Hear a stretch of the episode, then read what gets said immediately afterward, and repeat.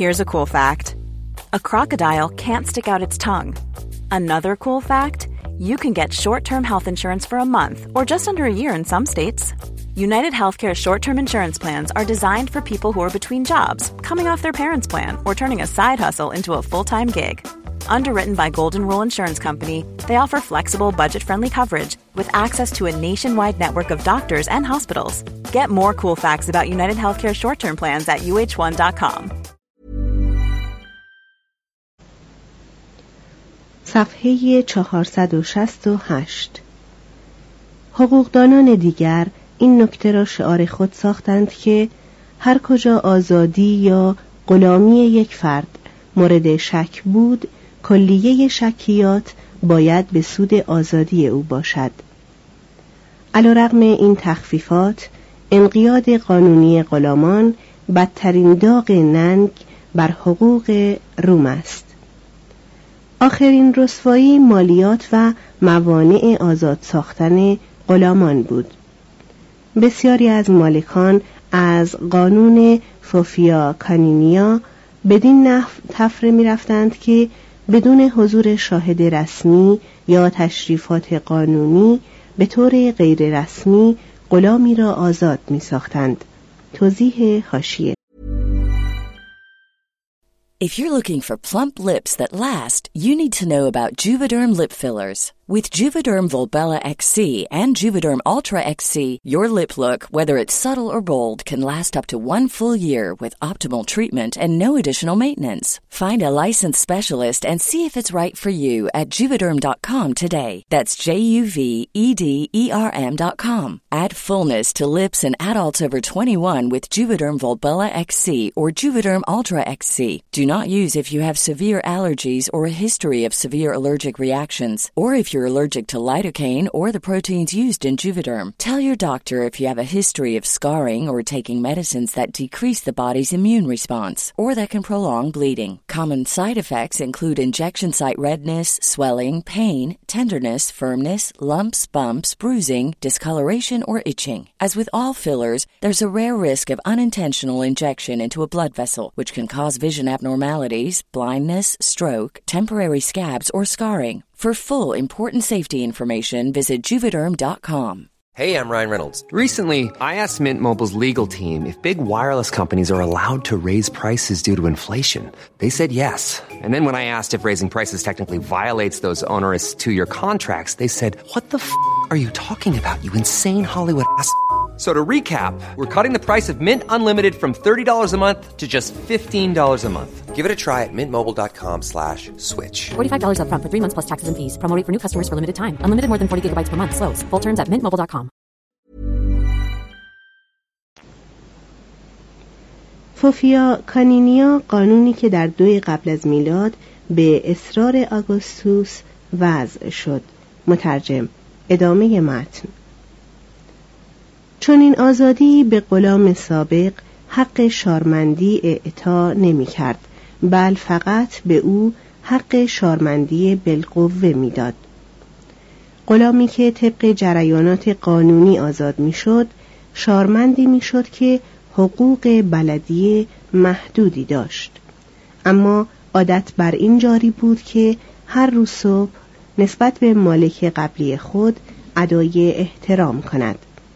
هر موقع او را لازم داشته باشد در خدمت حاضر شود، در هر فرصت به نفع او رأی دهد و در برخی موارد قسمتی از پولی را که در می آورد به ارباب سابق بپردازد. اگر غلام آزاد شده بدون وصیت می مرد، اموالش به خودی خود به ارباب زنده می رسید و اگر وصیتی می نوشت، از او انتظار داشتند که قسمتی از ملک خود را به ارباب واگذارد. فقط هنگامی که ارباب می مرد و عزایش به طور بایسته گرفته می شد و راحت به زیر خاک می رفت، غلام آزاد شده می توانست واقعاً در هوای آزاد نفسی بکشد. آن قانون که در مجموعه های قوانین کنونی جداگانه تحت عنوان قانون جزا معروف است، باید به این تقسیمات کلی حقوق اشخاص افزوده شود. رویه قضایی روم جنایت را نسبت به فرد و دولت و دسته‌های اجتماعی یا تجاری که شخص حقوقی تلقی می‌شدند می‌شناخت. در مورد دولت شخص ممکن بود جرایم زیر را مرتکب شود: لزماجسته، یاغیگری، کفر، رشوه، اخاذی، اختلاس اموال دولتی و رشای قاضی یا عضو هیئت منصفه.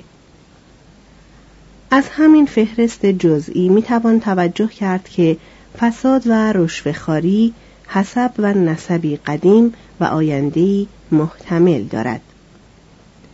نسبت به فرد شخص ممکن است این جرایم را مرتکب شود: صدمه بدنی، خدعه، بیعفتی و قتل. سیسرون در مورد شاهدبازی ذکری از قانون ضد لواط می کند. آگوستوس این خطا را با اخذ جریمه اصلاح می کرد. مارتیالیس با هزل و حجب و دومتیانوس با مرگ. صدمه بدنی دیگر طبق الواح 12 گانه با قصاص عینی مجازات نمی شد، بل جریمه گرفته می شد. انتحار جرم نبود، بل برعکس قبل از دومیتیانوس به نحوی پاداش هم داشت. مردی که محکوم به مرگ بود معمولاً می توانست با خودکشی اعتبار وصیت و انتقال بلامانع اموالش را به ورثه‌اش تضمین کند. قانون انتخاب نهایی را آزاد گذارده بود. 4. قانون اموال، صفحه 469. مسائل مالکیت، تعهد، مبادله، قرارداد و قرض قسمت اعظم حقوق روم را به خود تخصیص داده بود. مالکیت مادی نفس حیات روم بود و ازدیاد ثروت و توسعه تجارت مستلزم مجموعه قوانینی بود بسیار پیچیده تر از مجموعه ساده 10 مرد. توضیح حاشیه: غرض از مجموعه 10 مرد شورایی است که در 451 قبل از میلاد مأمور تنظیم الواح 12 گانه شد. مترجم. ادامه متن. مالکیت یا نتیجه وراثت بود یا اکتساب. از آنجا که پدر به عنوان کارگزار و امین خانواده مالک همه چیز بود، اولاد و نوادگان مالک بالقوه بودند یا به عبارت عجیب قانون وارث خود بودند. اگر پدر بدون وصیت می‌مرد، اموال خانواده به خودی خود به ایشان می‌رسید و بزرگترین پدر در میان پسران یا ارشد اولاد که زن گرفته و صاحب فرزند شده بود، مالکیت اموال خانواده را به ارث می‌برد. تدوین وصیت‌نامه معتبر با صدها محدودیت قانونی از تصرف محفوظ شده بود و انشای وصیت‌نامه در آن زمان نیز مانند حال محتاج عبارت پردازی متنتن و پرزرق و برقی بود. هر موسی مجبور بود قسمت معینی از ملک خود را جهت فرزندان خود وصیت کند، قسمت دیگری را جهت زنش که 3 فرزند برای او آورده بود و در برخی موارد قسمتی را جهت برادران و خواهران و اخلافش.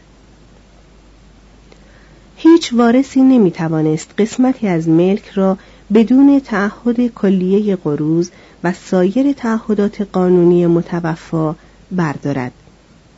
چه بسیار اتفاق می‌افتاد که یک رومی خود را گرفتار میراثی می‌یافت که مجموعاً چیزی هم از دارایی او می‌کاست. در موردی که مالکی بدون اولاد و بدون وصیت‌نامه می‌مرد، اموال و قروض او خود به خود به نزدیکترین خویشاوند پدریش می‌رسید. در دوره امپراتوری این انحصار وراثت خویشاوندان پدری تخفیف یافت و تا رسیدن دوره یوستینیانوس خویشاوندان پدری و مادری یکسان ارث می‌بردند. قانونی که به ترغیب کاتو به تصویب رسیده بود 169 قبل از میلاد به هیچ فرد رومی که 100,000 سسترس معادل $15,000 یا بیشتر داشت اجازه نمیداد که قسمتی از ملک خود را به زنی واگذارد. این قانون که قانون وکونیا نام داشت در زمان گایوس هنوز در کتب قانون مندرج بود، اما عشق راهی برای خود یافته بود. موسی مال خود را از طریق واگذاری به طور امانی به وارث صاحب شرایطی وامی گذاشت و او را به موجب تقاضای مؤکدی مکلف می‌کرد که قبل از تاریخ معینی آن مال را به زن معلوم منتقل کند. از این طریق و مجاری دیگر بسیاری از ثروت روم به دست زنان رسید. دادن هدایا نیز راه گریز دیگری از قانون وصیت در پیش می‌گذاشت، اما هدایایی که پیش از مرگ داده می‌شد مشمول رسیدگی قانونی بود و در دوره یوستینیانوس هدایا دستخوش همان قوانینی بودند که ماترک‌ها را مشوش می‌ساختند. اکتساب از راه انتقال یا دست به دست شدن قانونی بر اثر حکم محکمه حاصل می‌شد. انتقال یا به دست گرفتن عبارت بود از هدیه یا فروش رسمی برابر شهود و با ترازویی که شمش مسی به نشانه فروش به آن می‌زدند.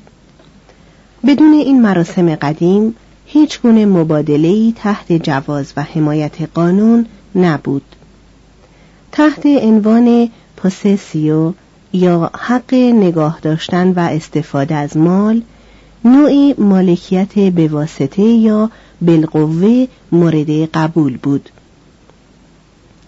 مثلا مستأجر در اراضی دولتی مالک به واسطه بود، نه مالک، اما حق اعیانی مستأجر تصرف شد و پس از 2 سال تصرف بلا منازع دیگر قابل اعتراض نبود. احتمالاً این مفهوم بردبارانه نسبت به تصرف که بدین سرعت ایجاد مالکیت کند ناشی از پاتریسیان هایی بود که بدین نحو اراضی عمومی را تحصیل می کردند. طبق همان حق تصرف زنی که بدون 3 شب غیبت 1 سال تمام با مردی میزیست ملک مرد میشد.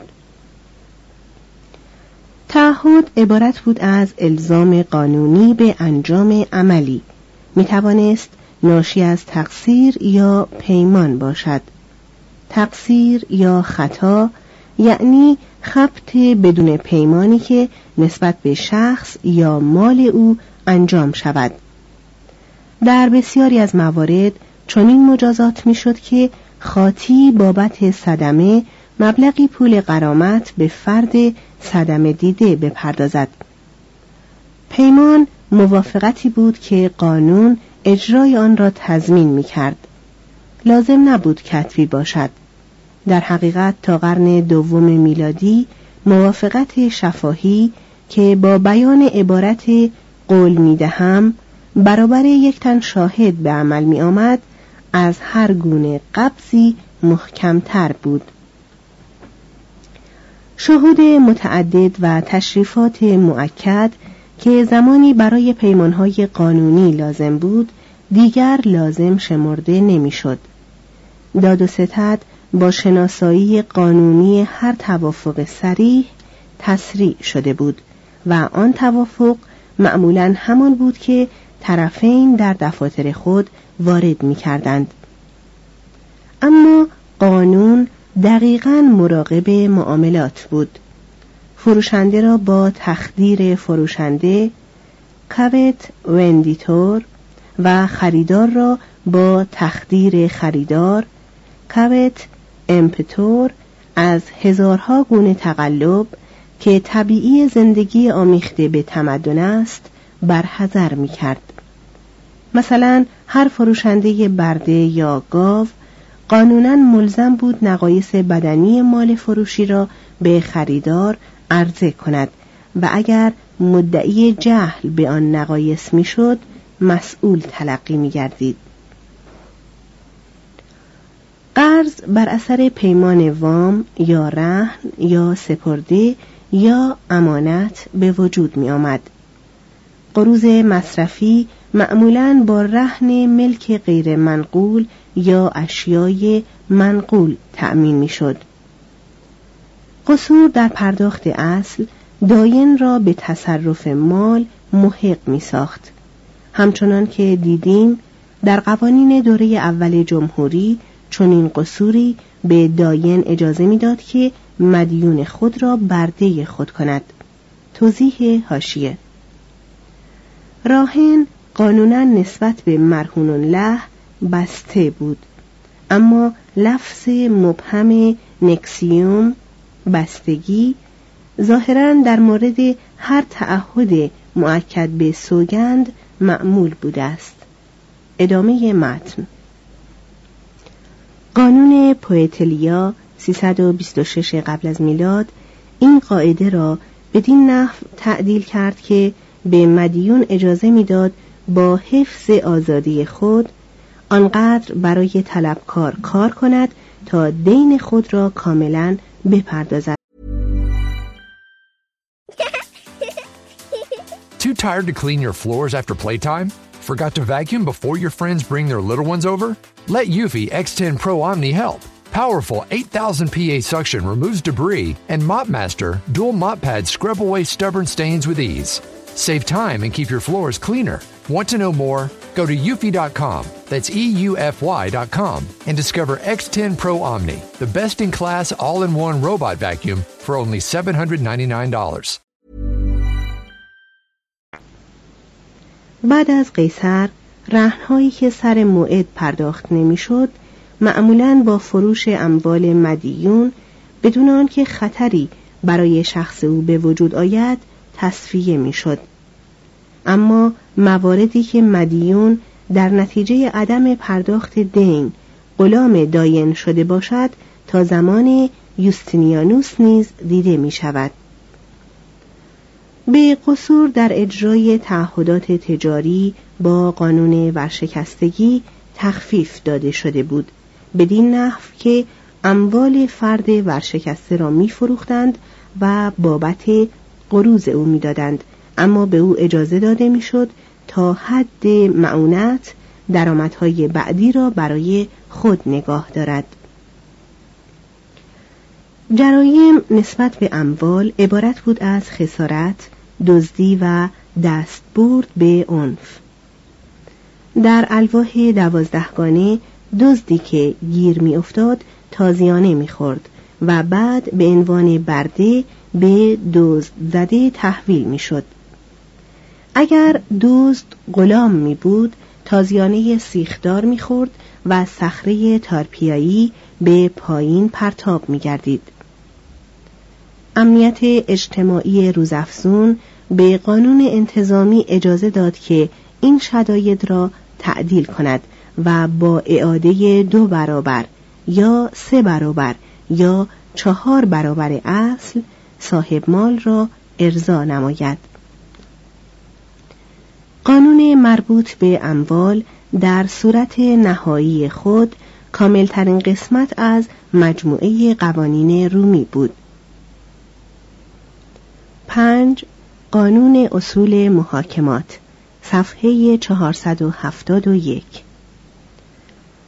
در میان تمامی ملل باستانی رومیان با وجود پیچیدگی و تشریفات و اختلافات ابهام‌آور و یأس‌انگیز قوانین اجرایی خود بیش از همه گرفتار دعوا بودند. شک نیست که اقدامات و شکایات قضایی ما نیز متساویاً در نظر ایشان پیچاپیچ و متول می آمد. هرقدر تمدن قدیمی تر باشد محاکمات طولانی تر است. همچنان که در فوق گفته شد، هر مردی می توانست در دیوانهای روم دادستان شود. در دوره‌ای که پاتریسیان ها جمهوری را اداره می کردند، مدعی و متهم و قاضی ملزم بودند از نحوه عملی به نام آیین قانون پیروی کنند و کوچکترین انحرافی دعوا را از اعتبار ساقط می کرد. گایوس می گوید بدین نحو مردی که دیگری را به جرم قطع تاک‌های خود تعقیب می کرد و در دعوای خود تاک را تاک نامیده بود، در دعوا محکوم شد، چون بایست آن را درخت می نامید، زیرا در الواح 12 گانه کلن راجع به درخت بحث شده است، نه خصوصاً درباره تاک. هر یک از طرفین دعوا سپرده‌ای نزد قاضی می‌گذاشت و مال طرف محکوم به نفع دین دولتی ضبط می‌گردید. متهم نیز بایست وجه زمان می‌پرداخت تا مسلم شود در جلسات بعد حضور به هم خواهد رساند. قاضی سپس دعوا را به یکی از اشخاصی ارجاع می‌کرد که در فهرست افراد شایسته داوری نامشان ذکر شده بود. در برخی موارد قاضی امریه موقتی صادر می‌کرد که به موجب آن یک یا چند تن از اصحاب دعوا بایست اعمال به خصوصی انجام می‌دادند یا بالعکس از انجام دادن اعمالی خودداری می‌کردند. در صورت محکومیت متهم، اموال او و گاه شخص او را شاکی می توانست توقیف کند تا حکم اجرا شود.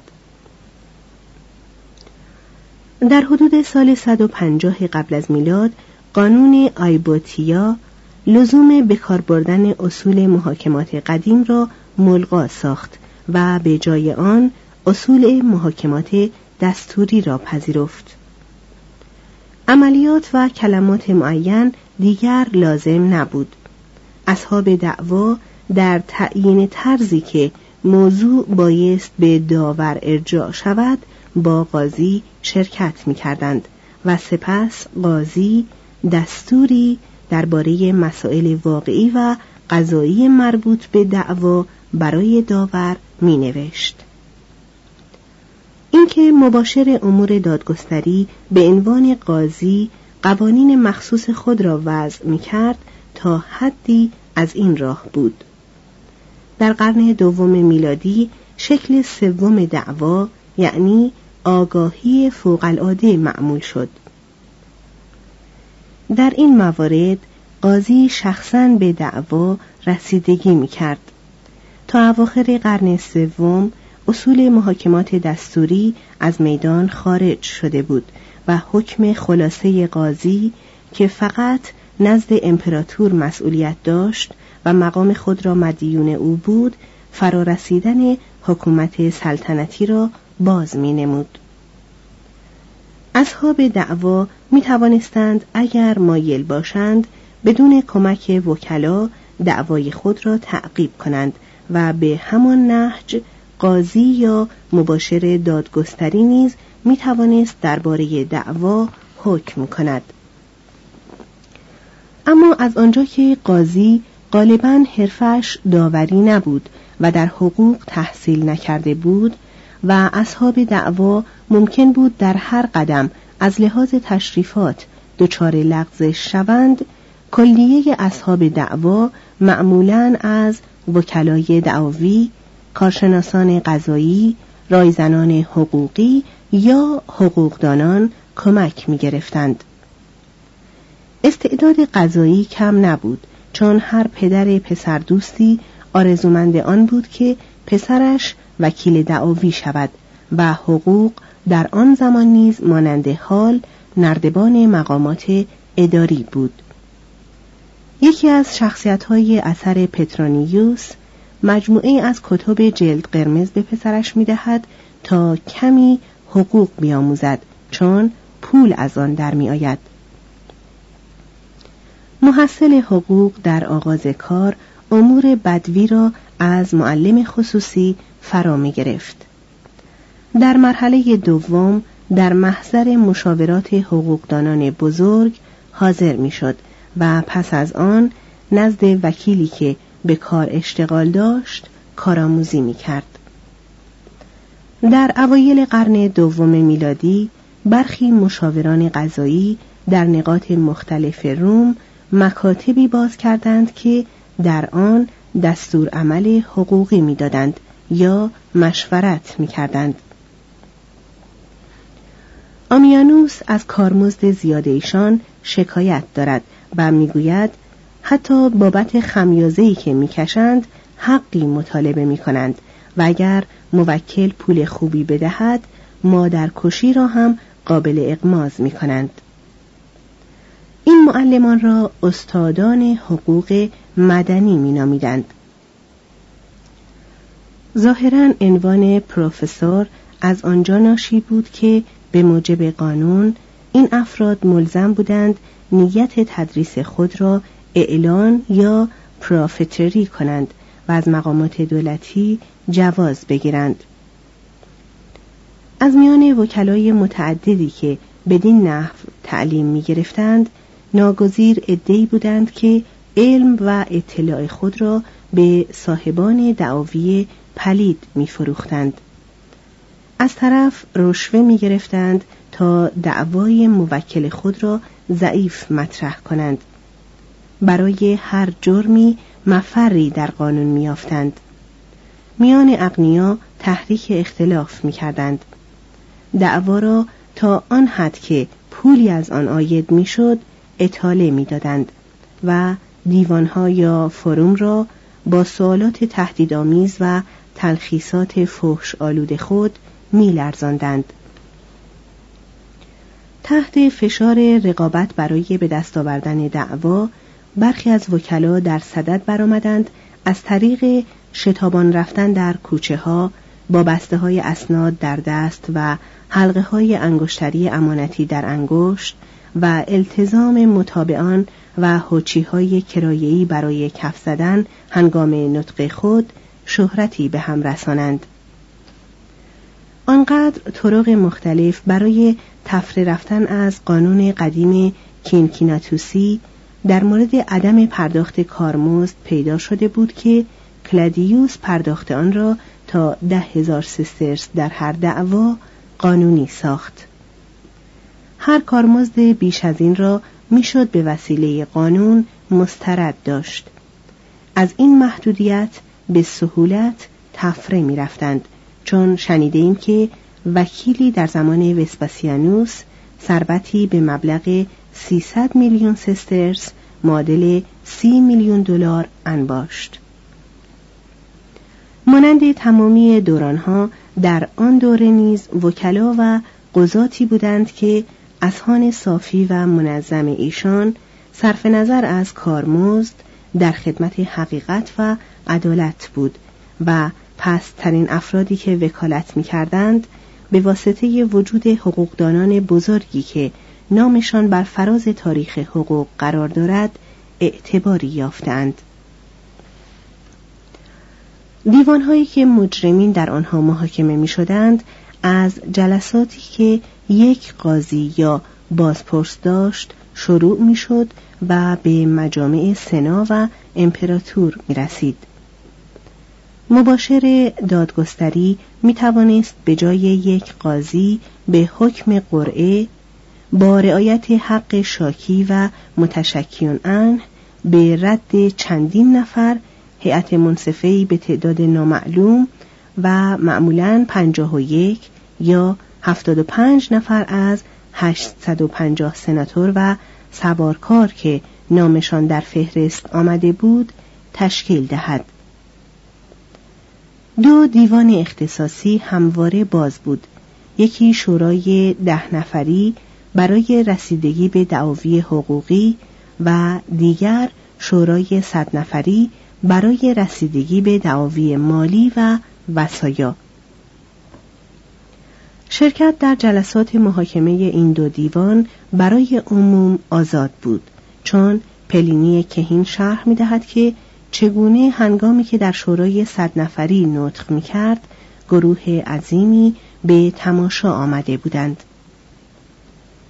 یوونالیس و آپولیوس از تعویقات و اطاله زمانی و پولدوستی دستگاه قضایی شکایت دارند، اما همان خشم ایشان مبین آن است که این موارد استثنایی بودند. در محاکمات آزادی بیان و عملی معمول بود که در دیوانهای زمان ما کمتر کسی از آن خبر دارد. ممکن بود هر طرف چند وکیل داشته باشد، برخی متخصص تهیه مدارک و بعضی متخصص در ارائه آن بودند. منشیان مختلف، منشی، وقایع نگار و تقریر نویس، گاه با تند نویسی صورت جلسه را تنظیم می کردند. مارتیالیس درباره برخی از منشیان می گوید: هر قدر هم که سخن به سرعت ادا شود، باز هم دست ایشان سریعتر است. پلوتارک نقل می کند که چگونه تند نویسان نطقهای سیسرون را ضبط می کردند و غالباً از این جهت اسباب زحمت او بودند.